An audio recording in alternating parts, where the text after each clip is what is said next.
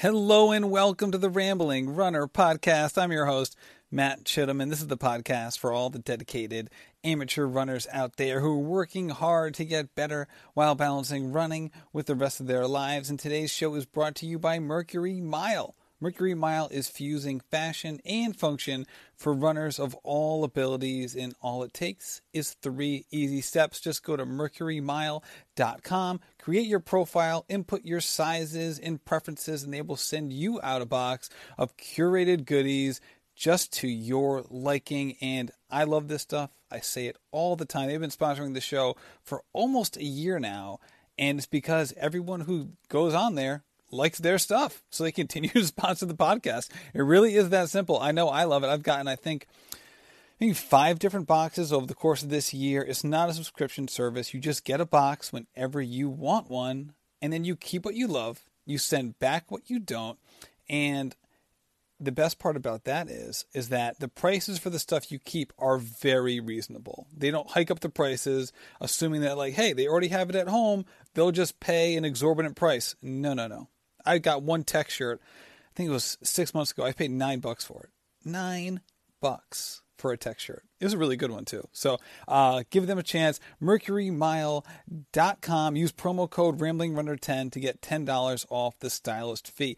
Now, this episode is with my friend Karen Howe. Karen just had an absolutely phenomenal marathon. She set a huge PR, and she's someone who is she's just constantly working hard. You know, she's run over 20 marathons now, but is really in the past you know year or two has really stepped it up in terms of what she wants to get out of the marathon. So she'd been you know at this point she'd run 20 of them, and just you know she really wasn't goal oriented in it, which is new for her because she's a very goal oriented professional. She has a, a dedicated full time job. She travels all the time for work. She has two kids.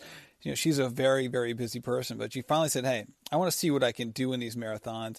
She got a coach and has really been making it happen. And she, I'll tell you what, she didn't think she was fast because she didn't do track work. That was only for quote unquote fast people. Well, I'll tell you what, she is hella fast. And it doesn't matter that she's in her 40s because she is seriously kicking butt. And she always laughs at me and says, Hey, if I'm doing it in my 40s, you're 37, you got to step up your game. So we are, we have that kind of relationship. She's really funny, energetic, sarcastic, and just such a great person. So I hope you enjoy this episode with my friend, Karen Howe.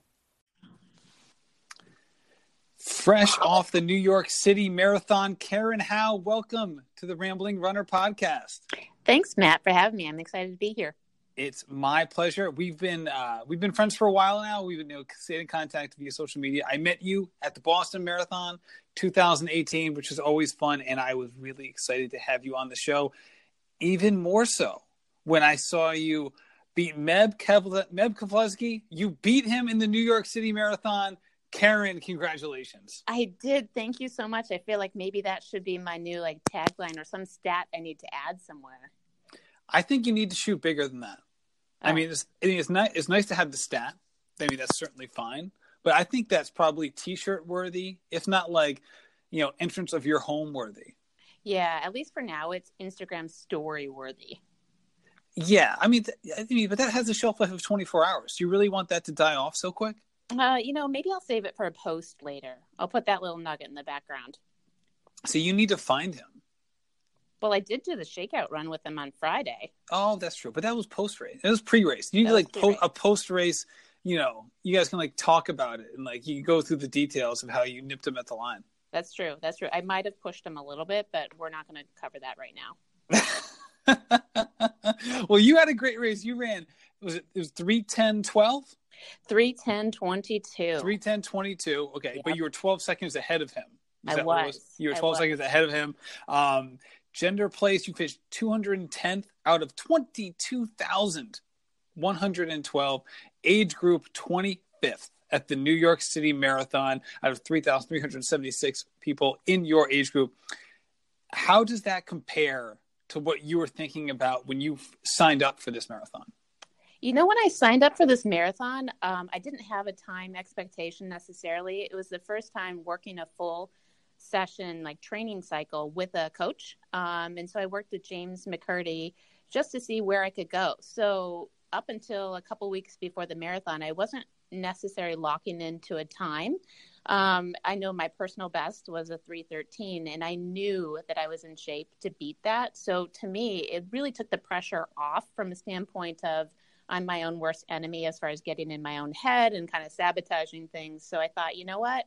I know I'm in a better shape than a 313. So anything I do from there is going to be great. Um, on the flip side, I'm my own worst enemy. And the second that I cross the line, I'm like, I could have done better. I could have done better. I'm like, wait a minute, wait a minute. I just need to not look at that either and know that I ran the best that I could on that day. And what were the reasons you initially ticked off for why you thought you could have even done better than this, you know, historic performance for you? I really underestimated New York, the crowds. Like, for example, my first mile was a nine and a half minute pace, strictly because I could not get in front of anybody and I wasn't going to start weaving. I wanted to take the crowds in and run. I just didn't think it would be quite that slow of a start. And then throughout the race, um, obviously I underestimated some of the hills, but one of the factors too was you like I wasn't trying to run with the pace group, but my pace happened to be pretty close. Those clumps of people completely block the road. It's like those annoying sidewalk walkers that walk three abreast and don't realize other people want to get by. So that was a little bit of challenging. I had to try to do some like running a little faster, running a little slower, and I think that just kind of threw me off a little bit, but again, a 310, I'm I'm definitely happy with it for sure. Yeah, of course. Now, for people who like myself haven't run New York, what does the starting line look like in terms yourself to people who are relatively the same ability as you? Oh my goodness. So they put you in these corrals and it's just massive herding of people. I mean, because you're literally surrounded by thousands and thousands. So if someone hasn't ever done a big marathon before, it can be completely overwhelming. But I would say that there's some takeaways. I think if someone was to reach out to me about the New York Marathon, I don't think I would pick that one if you wanted to really test your fitness. Number one, it's it's hilly, which even I had kind of put that into the back of my mind, thinking, yeah, Central Park's hilly, but the rest of it isn't. Oh no, the rest of it is too. Um, and so it's just really crowded, but the energy is awesome. I mean, you're surrounded by runners, you're surrounded by spectators who are just the sound is deafening. So it's definitely a positive feeling. It just depends on what your goals are. Now, did you find it difficult to kind of govern your govern your pace or govern govern your effort considering the the electricity of the event and especially considering your, you know, by your standards, quite slow first mile? It was a little bit tricky, but at the same time I knew James would yell at me if I went too fast. so it was a little bit easier that way. Now, did you have to? I know you're you're you're an accountant, right? I mean, yep. by trade, yep. by training. Um, so obviously you're good with numbers. Did you have to do numbers on the fly after that 9:30 start? No, I didn't do that much because I'm like, okay, I'm in the first mile. Um, but I did manually. I, I changed my watch. I wear a Garmin, and I switched it to the um, you know before the race started to a manual lap, which is the best thing you can ever do in one of these big races. So then that way, I literally stuck to my mantra of run the mile you're in. So to me, I put that one in my back pocket and said, okay, we need to just go forward and run the mile you're in. And I'm so glad that I can't remember where I read that or someone told me that because it carried me through the marathon for sure. Because I started to die off a little bit, probably in the high 20s, which is normal, but I knew I had to get through Central Park still, which has those rollers. And case in point, like, yeah, I dropped off a little bit, but those last two miles, I was dropping 640s. And I'm like, oh no, I'm getting this done. I'm going to run this mile and I can die later, but I'm going to run this and I'm going to run it as hard as I can. So after your first mile, what did the rest of say the first half look like I you? think I finished the first half in like 134. So I was fairly consistent with running around the a little over a 7 minute pace. So it felt really good that the crowds were amazing. I felt really happy. I wasn't fatigued. I wasn't, you know, any of the overwhelmed feelings you know, you start to get tired around the Queensboro Bridge when, yeah, that indeed is a hill around mile 15 through 16. Um, and then you just, you know, like any marathon, you're starting to get tired, it's starting to get in your head a little bit, and you just keep plugging away. Yeah, I think anyone who's ever run a marathon knows exactly how that feels. you know that, that, those those can be tough, and the fact that you dropped six forties yeah. in the lat in Central Park is is quite impressive. I, that's saying I've never run the New York City Marathon, but I do travel to New York for work. And I've had a chance to run at Central Park maybe a dozen different times. And those are no joke because it's not, the hills aren't big, but there's no real flat yeah. ground. It's just constant yeah. up and down. Yeah, but because of the down, it, it, I just viewed it as okay. Well, what goes up must come down, and it just gives you insight that I'm I'm just that stubborn. I think that's probably why I've been doing it as long as I have. I'm I'm a pretty stubborn person. So you finished 25th in your age group in this enormous marathon, which is by any, you know, for, for any person out there is an enormous accomplishment. Wow. So let's just dive in. Let's dive into your history. Okay. So when did you start picking up running, um, you know, not, not, not seriously, but start doing it, say, you know, multiple times a week for an extended period. yeah, time. I never did. Um, I ne- was never a runner. I always ran a couple miles for exercise here and there, but it was really a bucket list thing was to do a marathon. And so in 2006, I came home, you know, a new newlywed, if you will, and said, "Hey, honey, guess what?" We're going to run a marathon. And he responded with, That's great, except the part where you said weeks, I'm not interested. Well, when you're newlywed, he can't really say no to me. So he was gracious, he being my husband, Eric, and um, trained. We trained together. We ran the whole marathon together. He proceeded to walk straight back to the hotel without stopping, cursed along the way, and said never again. Whereas I somehow had amnesia over the last six miles of pure misery and was like, that was amazing. I can't wait to do it again. And so here I am. I just, I've done a couple every year probably since, minus having kids in the middle of there. You take a little breaks off here and there. But yeah, I guess um, I'm stubborn and crazy, apparently. This is all very revealing, Matt. Thanks. it's funny, like so. I ran that first marathon, and now here I am. Well, it, it's been twelve yeah. years, yeah. so there has to be some something, some you know, some things happening in the yeah. interim.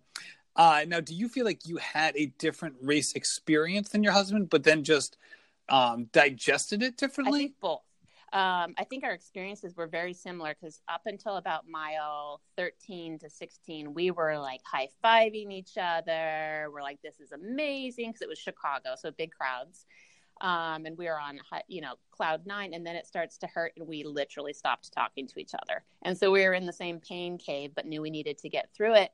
And I think really what made me react differently is when I finished, my younger sister was there to um, cheer me on. Little shout out to Natalie, who's out there. Uh, she has a fitness company.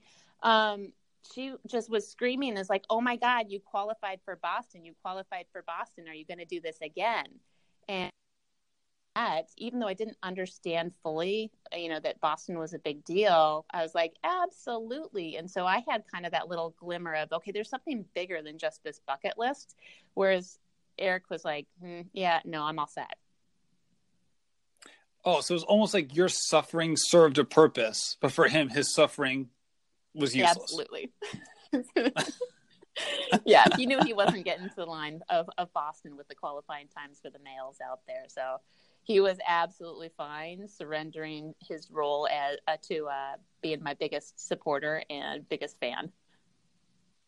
Now, has he relented, or or is he stuck to his guns on the no marathoning ever again? He stuck to his guns, with the exception of though he. It's not like he just became a couch potato because since then he's done a handful of half Ironman and things like that. He just thinks the idea of going out and running for hours is extremely boring. well, that's yeah. fair. there's, there's been plenty of times and on plenty of runs where I felt the same way. So I can't I can't begrudge him completely uh, with that opinion. Obviously, considering this is a running podcast, I've gotten over the boredom, but that that's that's a fair a fair um, insight uh, well, for him. And, so and quite frankly, he has no interest in the morning time slot. So as anyone with kids knows, that there's certain times that you can break away. And it just so happens that if I wasn't a morning person, running would be very challenging because I work, we have two kids, and when I get home, I have every excuse in the world to not run. And I even like running. So since he doesn't like mornings, and combine that with the running aspect of it, it, it was just always easy that I get to take that time slot and I, I have time to do that. Yeah, so we're we're you know we're kind of like brothers and sisters in arms on the whole morning time Yes. slot thing. We actually message each other occasionally before Yes. our runs.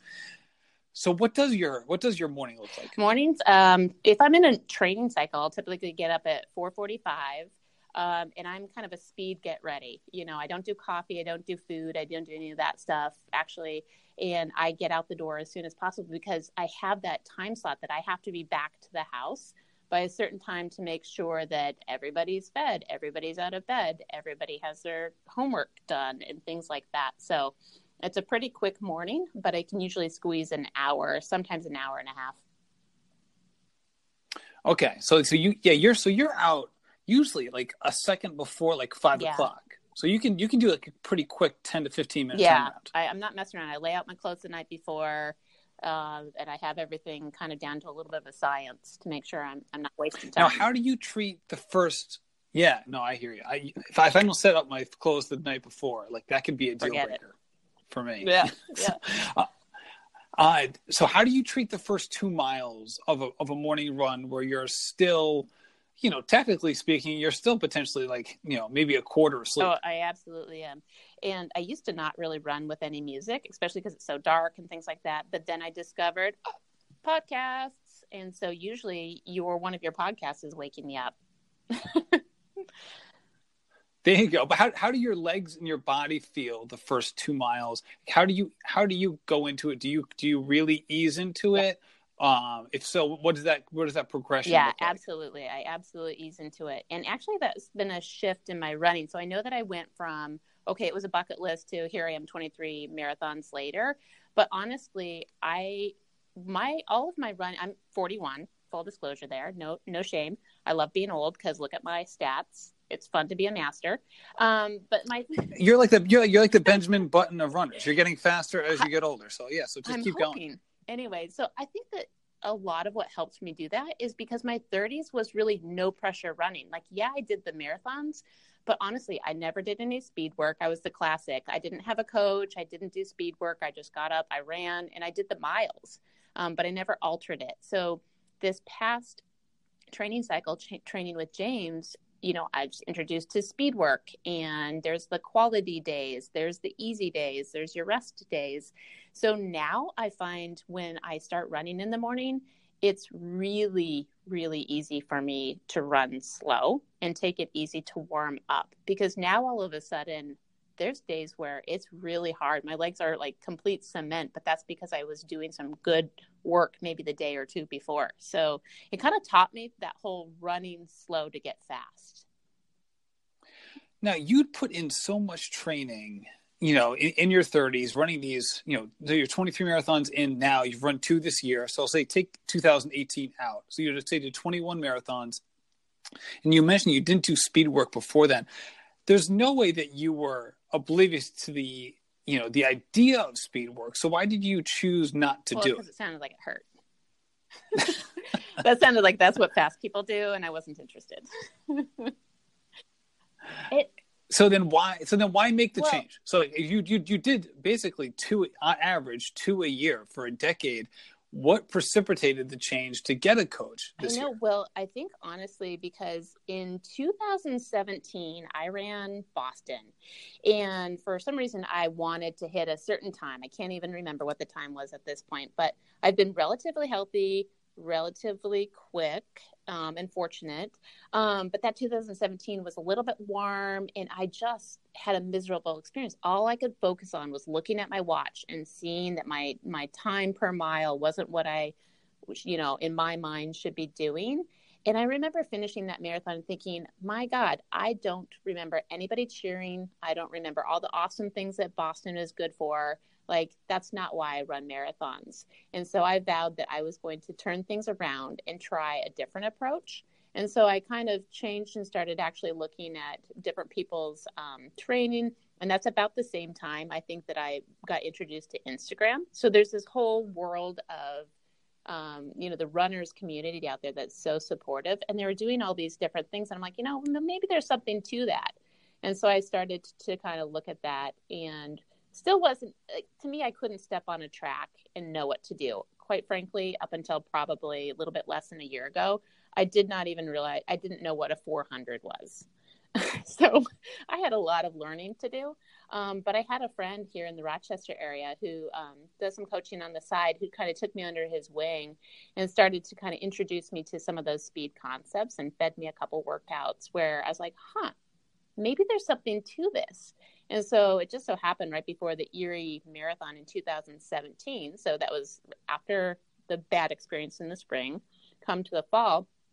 I decided to do the Erie Marathon just to, you know, run it with some friends. It wasn't my goal race, but I it just stuck with me that a couple people had told me they're like, with the times that you're running, even though you don't do speed work, you really could be running a faster marathon. And so I remember starting that one with zero pressure. And I said, you know what? I'm just going to run this pace that feels good and see if I can hold it to the half. I held it to the half. And then I was like, hmm, this still feels pretty good. Maybe I can hold it to the 20 miler. And then once I held it to the 20 miler, I was like, oh, hell no, I'm not letting this one go. So, you know, while I am an accountant by trade, I'm horrible at doing math in my head. So I just held the pace as long as I could and ended up finishing with an eight minute personal best. And that's when I was like, oh, this is what they mean by varying your speed. I'm like, I need a coach. I need help to figure out how can I get better if this is just after a little bit of speed work leading up to it. So that's kind of how that that whole thing started. Now, do you think that vast improvement, like if you had to put it into like two categories from a percent perspective, how much of it was the introduction to speed work and how much of it was just not being handicapped by some sort of ideal that you thought you were capable of instead of just like you know kind of throwing caution to the wind and just seeing what played out i think it was 95% throwing caution to the wind because this in my mind was in theory supposed to be like a 20 mile training run i was going to do the corning wine glass like a few weeks after this so I had zero expectations. And going back to how I can easily self sabotage myself, since I had zero expectations, I had nothing to lose. No one was watching, no one knew what my time goals were. And I just ran to see, hey, you know, what's the worst that could happen? I have to stop and walk a little bit. And so once I started to hit those, um, I'm like, that's when the stubborn kicks in, and I'm like, mm, yep, I'm gonna I'm gonna try to hold that and see what I can do. So how did you decide what that level should be? Like what what body markers were you identifying as you were running like okay, this is the sweet spot versus maybe a little bit faster or a little bit slower? Well, I wasn't afraid I was afraid of like completely blowing up. So I never did anything that really taxed my lungs. And I knew that with that many marathons underneath my belt, I knew what my legs were going to feel like. So as long as they weren't too far out of that what I kind of knew, I thought, you know what? I'm just going to keep going to see. That's a good point because over over the past decade, you built up such a foundation of leg strength of so many marathons. So it's not as if like your body was not prepared to run the distance. Yeah. I know I, I, can I can relate what you're saying. Um, I my half marathon PR came untapered um, in the midst of a training cycle for a marathon, and I remember running it like I did not care what I, my pace was. I didn't even look down at my watch until the fifth mile. It wasn't even my watch. It was like this person next to me. I was like, "Hey, where where are we at?"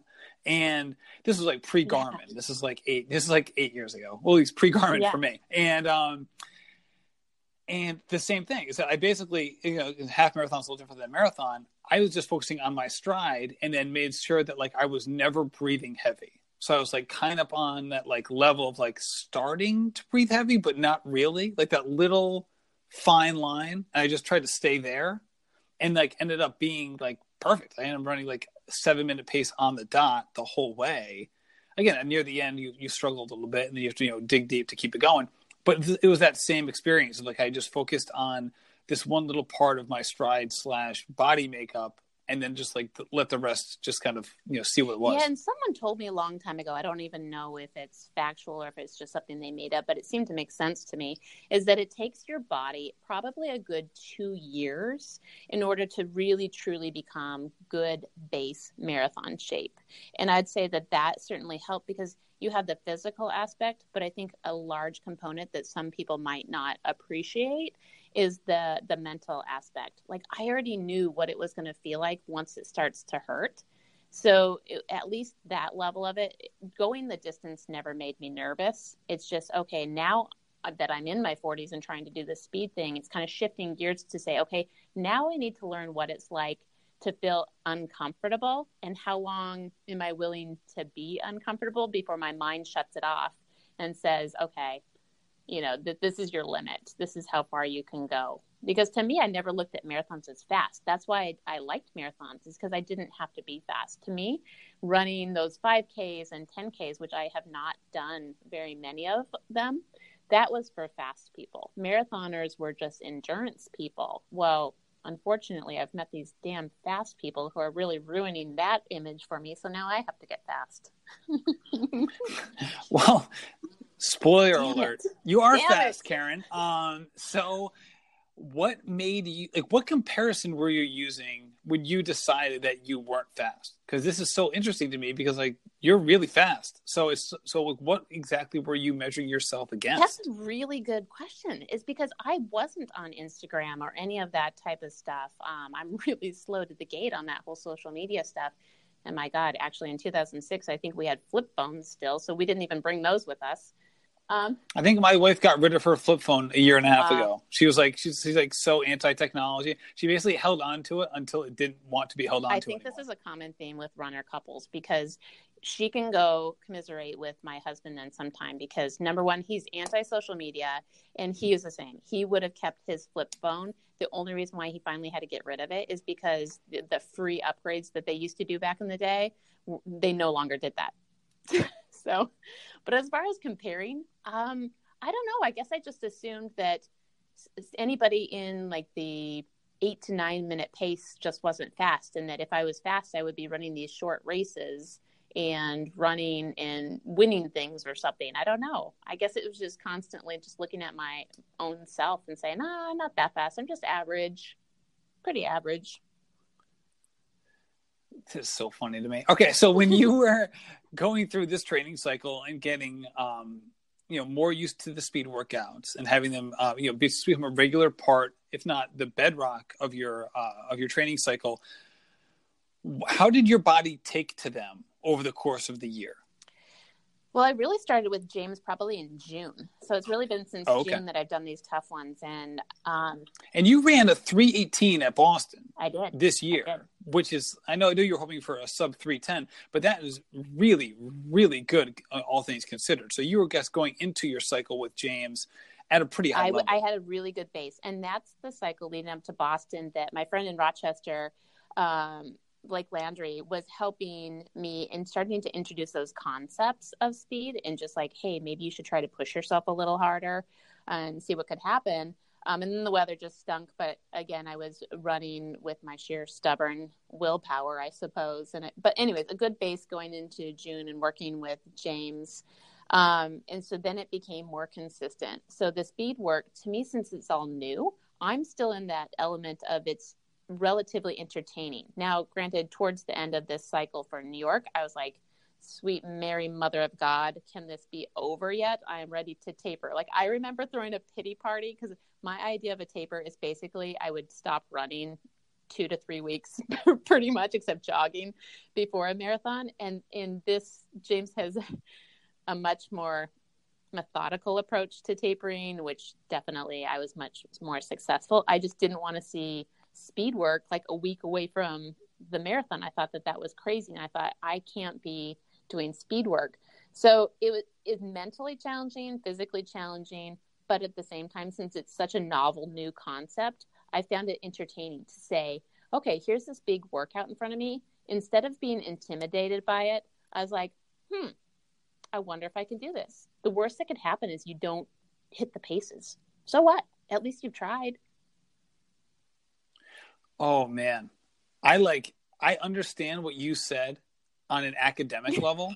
I absolutely cannot put myself in that mindset though. Like if I bomb a workout, it like is like this black cloud over the rest of my day. Well, stop being a negative Nancy. You got to really look at the glass like it's half full.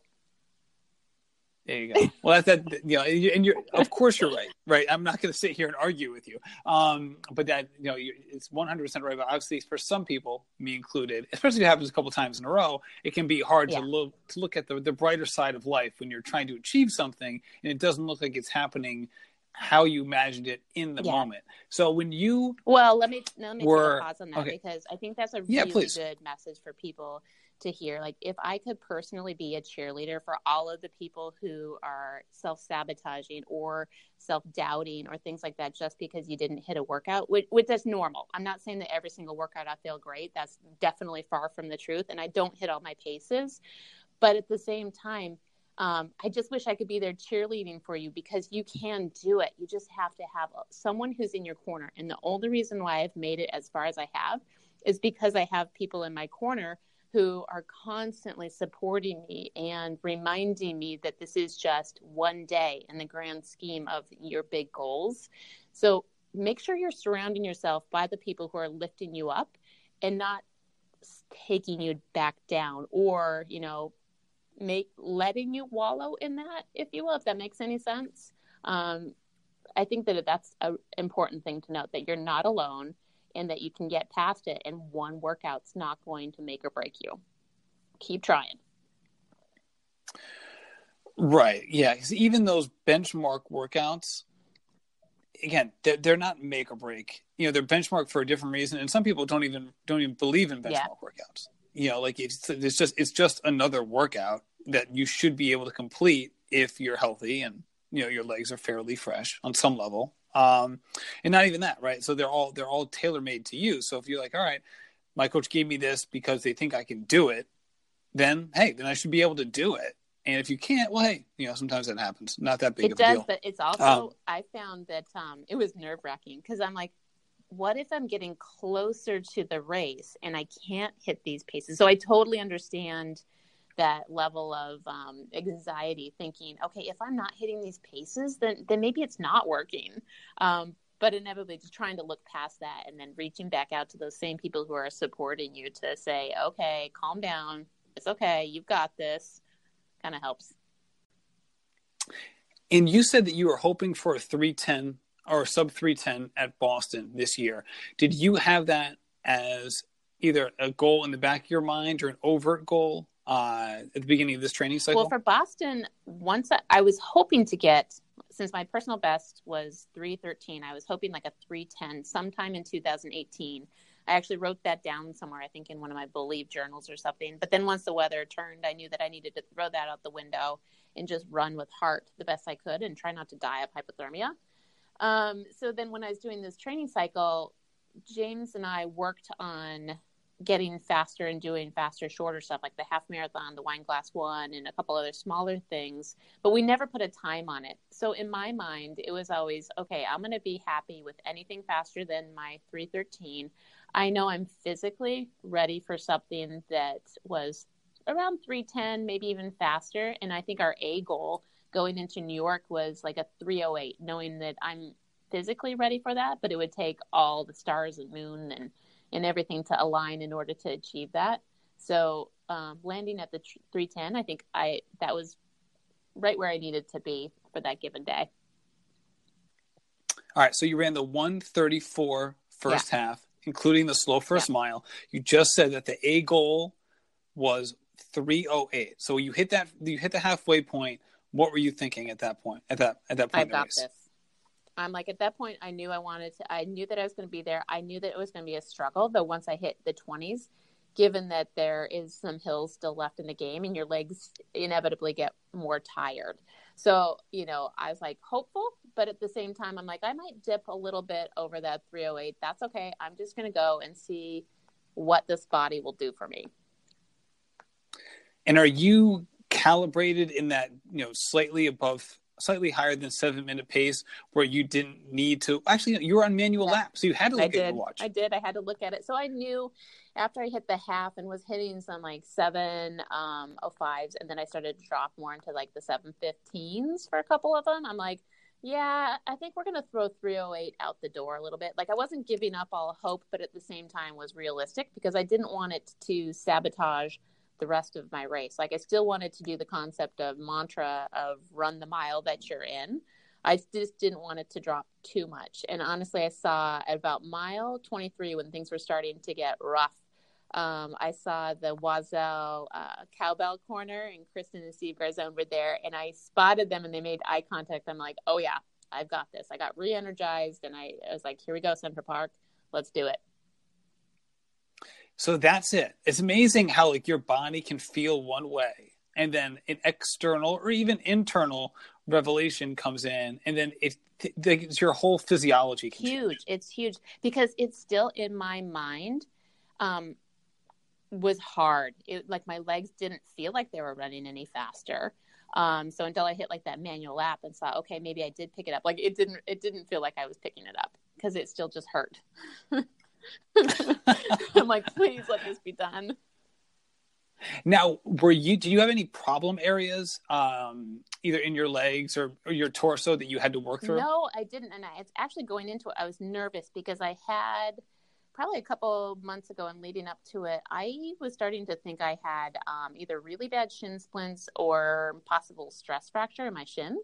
Um, so I went through some physical therapy and really focused on some deep tissue. So, and they've been a little bit cranky since, like not bad enough that I've had to take time off. I've just really um, done the physical therapy, done the exercises, icing, deep tissue, and they seem to get a bit better. But I was nervous that all of a sudden they were going to start to hurt or something was really going to go wrong. But none of that. It was just normal leg fatigue.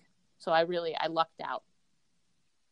Oh, what a what a like that must have been such a monkey off your back because that's not exactly where you'd expect leg fatigue to linger. No, the the only thing that was really strange for the New York Marathon is, and I had sent a note to my coach in the morning because I woke up not feeling super well. I had a headache, and my um, heart rate was about 110, and my normal heart rate is you know in the 50s as far as just like a normal resting heart rate. So I thought, oh gosh, maybe I'm getting sick. I didn't know if it was just like nerves from the race, getting sick, or what it was. But so I was a little bit like, hmm, what's going on here? But I don't think that that ended up impacting me during the race. It just was one of those really strange things.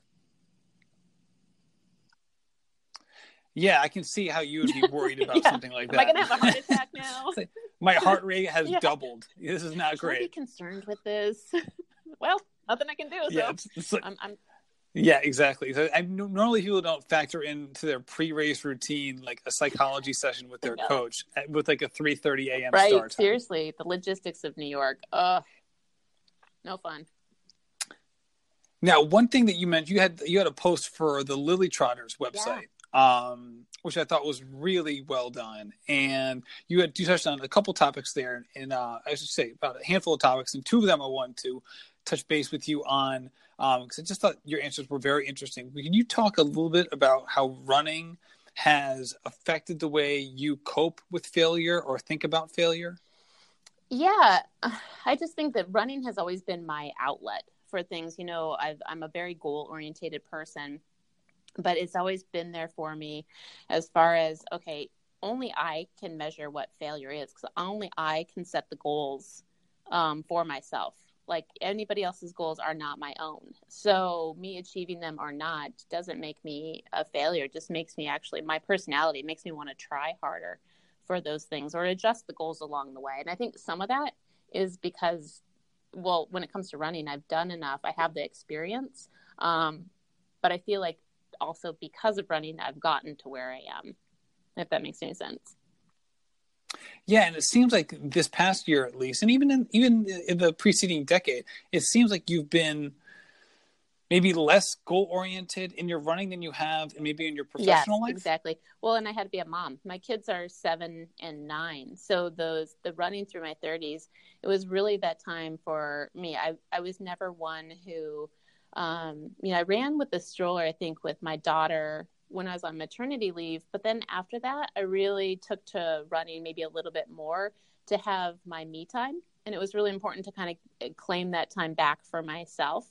And I did that through running. So I wasn't also tacking on more goals because at that time when you're raising little kids, sometimes it's just about survival and saying, okay, you know, kids don't come with manuals and it's a lot of work. It's really hard and you're just trying to be the best version of yourself for them that you can be and running kind of recentered me. So i could go out. My husband was great about being able to um, take them so that i could have that that time to then come home walk back in the door and be recharged and ready to go. So i think it was important that i didn't have that um, pressure on myself because i did it enough through my career. I was still working long hours trying to raise you know young kids um, and so all of that together, it would have been too much if I also tried to add on speed work and you know crazy goals and things like that. That now my kids are a little older, it does get easier. It you know them being able to be a little bit more self sufficient is certainly helpful.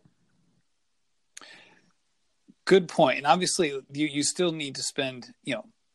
I had a lot of people talk to me about you know. So I'm I'm raising a three and a six year old, um, and people like to say like hey well it gets easier when it gets older but in some ways and not in other Yeah, ways. so so how, so how have you yeah exactly. Um so how do you go about balancing the balance part of your life versus the high achievement part of your personal Well, first of all, for all you people who throw that word balance around, there's no such thing. When you're trying to do it all, it's just like, okay, which ball isn't going to drop? That's what I call balancing um, and having a good sense of humor about it.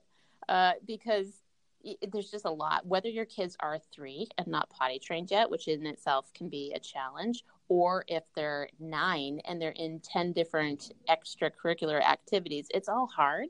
Um, but just you know, I'm a type A, so maybe for me, it, it helps to be super organized. And that's how I get through it. But that's not what's going to work for everybody else. Um, I can tell you that. All I can say is that, um, again, it's similar to surrounding yourself by the, the people who are going to lift you up and help you, whatever it takes, whatever it takes. now now what does super organized mean for you? It means a color coded calendar and it lists all of their events and where we're supposed to be at what time.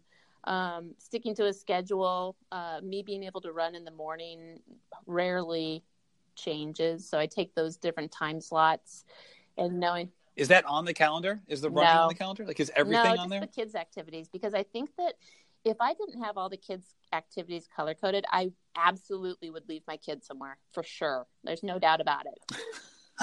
and I'm like, oh my god, I, I know that that's a possibility, and I really don't want that to happen. So running, I'm not going to forget because the alarm clock goes off, and my body is pretty much like, oh, guess what? Get out of bed, let's go. Um, leaving your kids somewhere is kind of frowned on, so I usually just have their stuff. Parenting Yeah. tip don't leave your That's a pro kids tip. somewhere Just saying. Yeah. There you go there you go see and there you go that, that that's a trial and error yeah. Good luck. yeah, exactly. All right. Um, another point that you talked about in that post was um, was we just talked about coping with failure. The other one was running has taught me patience. Now, what? So, what did your pre-running patience or lack thereof look like compared to what it is now? I think that the the pre running there was no such thing as patience, and I think it's a combination of the running as an outlet helped me with that patience, but at the same time, which is all related, um, kids have taught me patience too. So the running is one of those that you know as patient with myself to see if I could go the different distances and it's kind of like the different evolutions of what I've done with running over the last you know 10 15 years or so um, and just seeing, hey, first of all, can you do the distance? Uh, can you work through some of the pain and suffering? But then it's also, it just clears the mind. Like once you're able to get out there and just run for miles, um, that's just kind of helps me reset and get perspective on just life in general. Because if you have a busy work life, you have a busy family life, that can't bug me when I'm running. It kind of like resets, if you will, for me. So that's helped me just kind of get perspective and not get too worked up about things. And how do you have patience in your running as a very goal-oriented type A person who has it seems like you've you know really mastered this because you've been able to like you know build and build and build over a long period of time you know even with you know the birth of your two kids you've been able to maintain running at a very high level for over a decade so has has that part of it for you been something that was just kind of inborn or have you tried to or you had to kind of cultivate that over time I think it's cultivated over time. Um, just learning to be patient with myself, and part of it was just being realistic, knowing that um, I wasn't going to run a marathon for the first or second time and think that it was going to be easy. Like each time, for probably those first five marathons, you you you toe the line and you go through the training, and you kind of wonder, am I going to blow up today? Like, am I going to be able to do this? um, and just seeing where where you are and the more confidence that you have in it the more patience you have with yourself so if you have injury setbacks or things like that you know what they're as long as you keep kind of plugging away at it they're you know you're going to get better You, you're going to get past the injury. You're going to get past the milestones. You're going to hit personal bests if you're putting the work in and being just being patient with yourself, um, but pushing too. I'd have to say I'm patient, but I'm also very hard on myself, which is kind of a, a bad personality trait, I suppose. But it might be why I am where I am today, um, because I am so tough on myself. I don't know if that makes any sense, but no, but I do want to unpack it because a second ago, not a second ago, maybe 20 minutes ago, you know, we were talking about yeah. the speed work and how one one hard run can, you know, especially if you have, you know, maybe a couple couple difficult runs that don't go your way uh, in a short period of time can send people on a tailspin, me included. And uh, you immediately yeah. hopped on that. You're like, no, no, no. You have to think bigger than that. You know what I mean? And you, you expanded on it very well. And then you just yeah. brought this up, which seems to contradict it in a way. So how do you how do you balance? I know how, how do you you know balance those two ideas which seem to live in your yeah, head? I think it's the I can beat myself up, but I don't dwell on it. Um, I can finish a workout and I'm going to be pissed if I don't, excuse my language, kids cover your ears. If I don't hit those speeds that I think I'm capable of, I'm absolutely irritated, you know, and mad or grumbled or whatever. But then I move on because I, I have that self acceptance of over the years and over the miles. I know that that given day, it just gives me one more opportunity to prove myself wrong the next day. So I think it's being that stubborn, hard on myself, but ability to move on and not dwell on it. Yeah, I think that that's definitely something that can be built up over time, right? To be able to, you know, kind of, you know, kind of live in that that space and then close the door and yep. leave it behind. Move on, onward. I think, as Laura says, onward. So let's give context to that, Laura. Laura, Nebraska who? runner. Yeah. There you go. Laura Pierce, of course. I knew who right. you were talking about, but I want to throw that out there. Um, Laura Pierce, who's been on this show several times, three times, in fact. If anyone wants to go back, Funny Stories 1, 2, and her own episode. So, thinking of Onward, what does Onward mean for you going forward? Next on deck is Boston 2019. So, at least for the foreseeable future, I plan on doubling down on my Twix intake probably increasing a little bit of my wine intake. And then once James tells me that's enough, I will get back to building the base and getting stronger. I love it. I love it. I love the Twix. I love the Twix. Are you are you a right a right Twix or a I left I don't discriminate. I mean, why would I do that? There you go. I mean, why would you? travel exactly. Pairs. No, but all seriousness, I think um, I was right before this. I was um, sending messages to James saying, "Okay, how do I get better? You know it, i can't help myself right now that i have a little taste of it and it's relatively new i still feel like there's you know uh, some untapped potential that i need to figure out how to harness and so i think that i just need to go back to telling myself remember how you just talked to matt about being patient i need to be patient and keep doing what i'm doing and um, just kind of see what those different levels see what i can achieve what do you think is the upper limit That's of your a great potential? question. Um, I would love to throw out a, a sub three. Um, I won't put a time frame on it, but I know it's you know if I'm ten minutes away, I can do the work. Um, well, it's, it's just a matter of when. And you know, the heartbreak of marathoning is just because you've done the work does not mean it's going to come together on that given day. I mean, I hate to say it. Um, I've been very fortunate, and you can look on paper and Instagram at all these people hitting their PRs and stuff like that um, which is absolutely amazing. And some of those days happen, but there's the bad days too. Um, it's not always going to come together after, you know, for 14, excuse me, four months of like training. You might have bad weather. You might have stomach issues. You might have a leg cramp. Um, so that's kind of the bittersweet piece of marathoning that I don't know when that will come, but I'm going to do my part to try to get there. I love it. All right. First of all, thank you so much for taking the time to do this. I really appreciate it. I've been looking forward to this conversation for a Me long too. time. Thank you so, so, much for having me. It's been great. Oh, it's my pleasure. All right. So you already um, kind of divulged some of the some of your answers here for the last questions that we'd like to do for every episode. So going for your runs, headphones or no headphones? You know, I went through the no headphone phase, but now that I have um, the wireless ones uh, and have to do speed workouts, I'll do headphones.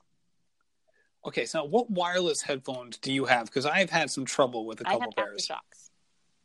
And I like Okay. those from a safety standpoint because, you know, you hear all of these these things happening, and you know the time that I run, I need to be aware of my surroundings. So I found that those work for me. And how's the audio I'm quality? shocked; they're they're great. Okay, got it. And what are you listening to when you're on your I'm runs? quite the mix. Um, anything from Eminem to Britney Spears. It's pretty embarrassing. That is a pretty wide gap. I mean, I, I know, know, knowing your sweet tooth, Eminem is not that big of a tell you surprise. though, I but, would uh, kind of stick to some of those good old school hair bands though, of like the '80s, and so like a little ACDC that will definitely get cranked up on some speed work. Oh, there you go. I like that. All right. So, what advice do you give other people about running that you have trouble following? This one's the classic one. Um, it's a great question. First of all, I don't really think anybody wants to listen to my advice, so I try not to to dole it out. you just finished 25th in your age group at the New York City Marathon. I think there are Uh, plenty of people who would like to take your advice Oh my running. gosh, it's such a tough one. I think that probably what I don't listen to is the classic, getting those um the extra the little exercises, whether it's your core workout, the stretching. I'm trying to get better, but I'm classic there. But I think the the biggest one that I'm a culprit of is I tell people not to be hard on themselves, and then I turn around and I beat myself up. So I, I have some work to do there. There you go. It like follows Uh, the line that you give that you give advice that you yeah, most need to hear. probably. There you go. All right. So if you could do one more race for the rest of your life, but you could only do it um, once a year, what race would that be? I hate to say the cliche, but I have to say the cliche. Boston, but not not because it's it's a tough qualifying and all the things that do make it so wonderful. It's because I used to live in Boston, and that's honestly the re- only reason why I repeat that marathon is because I love going back to the city. I love staying with my friend Lauren and getting to you know eat out and enjoy the city for all the things that I love it for. There you go. All right. Other end of the spectrum, what's your bucket list race? Um, I think all those damn international world ones that I can't seem to get into: London, Berlin, Tokyo. Okay. I commiserated. I'm I a couple- commiserated with people in London this year. There you go. Commiserate. That was I was on another podcast with someone I could not remember that word. I think I stuttered for like you a full did because. I was I, I, I was never listening to it and I was like literally running and saying commiserate, commiserate. The word is commiserate. oh god i like haven't forgotten this since of course um all right i'm gonna throw a couple new ones in Uh-huh. here into our little uh, end, end of podcast uh, routine what is your favorite workout um, I honestly think I really like some of the speed workout, but that's probably because it's a new challenge for me. So anything that I can do, and not just track workouts. I I love to hate those longer distance ones where you have to go hard. Like the like two by Yeah. three mile Yeah, variety but I hate them. But I love them. But I hate them. But I also love them. But I hate them. it's like the common theme of this podcast this Yeah. episode it's like the, the love and hate relationship with things we're trying to have like two things in your mind that are like, contradictory points um okay what moment from a running perspective are you most proud of Oh, that's a good one. Um, I I think that probably the most joy that I've felt and proud was the Erie Marathon when I had that breakthrough eight minute PR. And I I've thought about this a lot, not knowing that you would ask this question, but the why because I just got a PR in New York and I didn't have the same euphoria that I did when I finished Erie. And I think it's because when I crossed New York, I know I could do better when I crossed Erie, I had no idea I could do that. And so I feel like I just crossed this like huge threshold of like, oh my gosh, I just accomplished something amazing. Yeah, it's like you like went through the looking Yeah. glass. It was like now you're in this whole Yeah. new world. All right, last one. I know you have a consistent running partner, Yeah. and no offense to her, but do you have a dream running? Oh running my partner? gosh. Well, the consistent running partners, shout out to Krista, redefine the impossible. Um, well, you know, since I have been fortunate, I've already run with Shalane. I've run with Meb. Not that I'm name dropping at all. Um, Oh, not at all. Not at all. uh, even though I beat Meb, um, would be that's a tough one. I don't. I think my dream running partner is anyone out there who will put up with my talking for hours, or not even hours, for miles, I should say. So there you go. I'm going to keep it vague. I'll run with anybody who'll put up with me. There you go. So if you enjoyed listening to Karen's podcast and you want more, just go run with Karen and you know start your run, press play, and Send she'll just note. go. there you go, Karen. Uh, thank you so much for coming me. on the show. This was really fun. I really enjoyed our conversation. Thanks. Matt. I appreciate it. Have a good one. You. Thank you, Karen, for coming on to the Rambling Runner podcast. We have been shooting each other messages for the better part of a year, uh, and it's just been so much fun getting to know you, but even more fun seeing you reach your goals and do it in such a fun and energetic way. Uh, this was just such this was just such a great episode. I really enjoyed it, and I can't wait to seeing you again soon. So. With that said, big shout out to Mercury Mile for sponsoring this episode. You can check them out at mercurymile.com. Megaton Coffee as well, fueling the Rambling Runner podcast. I really appreciate you guys. And most of all, I appreciate you, the listeners. Thank you for following the show. Thank you for sharing. And if you can, go on to Apple Podcasts and rate and review the podcast. Five stars, baby. That would be great. Uh, thank you so much. I really appreciate it. And happy running.